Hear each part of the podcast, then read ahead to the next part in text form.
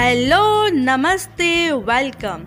आपका अपनी show creative kitty में स्वागत है। फ्रेंड्स, आज की इस एपिसोड में आप सभी का स्वागत है। आज की इस एपिसोड में हम जानेंगे श्री कृष्ण से जुड़ी दूसरी चीज़ के बारे में, जो है वेजंती माला।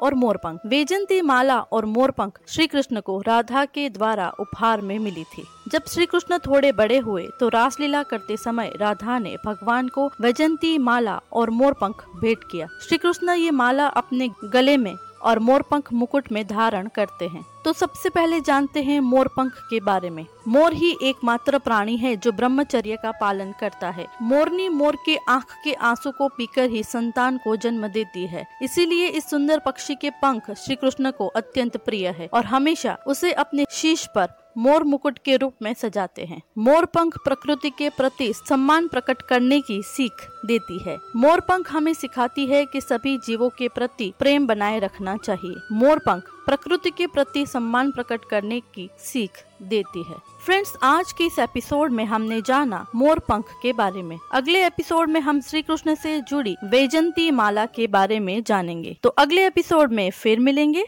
तब तक के लिए को ही संतान को जन्म देती है। इसीलिए इस सुंदर पक्षी के पंख श्री कृष्ण को अत्यंत प्रिय है और हमेशा उसे अपने शीश पर मोर मुकुट के रूप में सजाते हैं।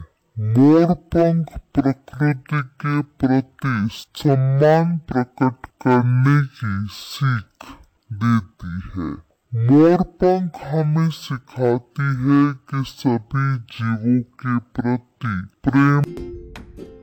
फ्रेंड्स आज का ये एपिसोड आप सबको कैसा लगा? ये कमेंट्स करके ज़रूर बताएँ। और अगर आपको ये एपिसोड पसंद आया हो तो अपने फैमिली और फ्रेंड्स के साथ उसको ज़रूर शेयर करें। और अगर आप इस चैनल पे नए हो तो हमें फॉलो कर लीजिए और बेल आइकॉन को प्रेस कर दीजिए। आज के एपिसोड में इतना ही। अगले एपिसोड में फिर मिलेंगे। तब तक के लिए friends keep in mind stay safe stay positive and keep smiling bye bye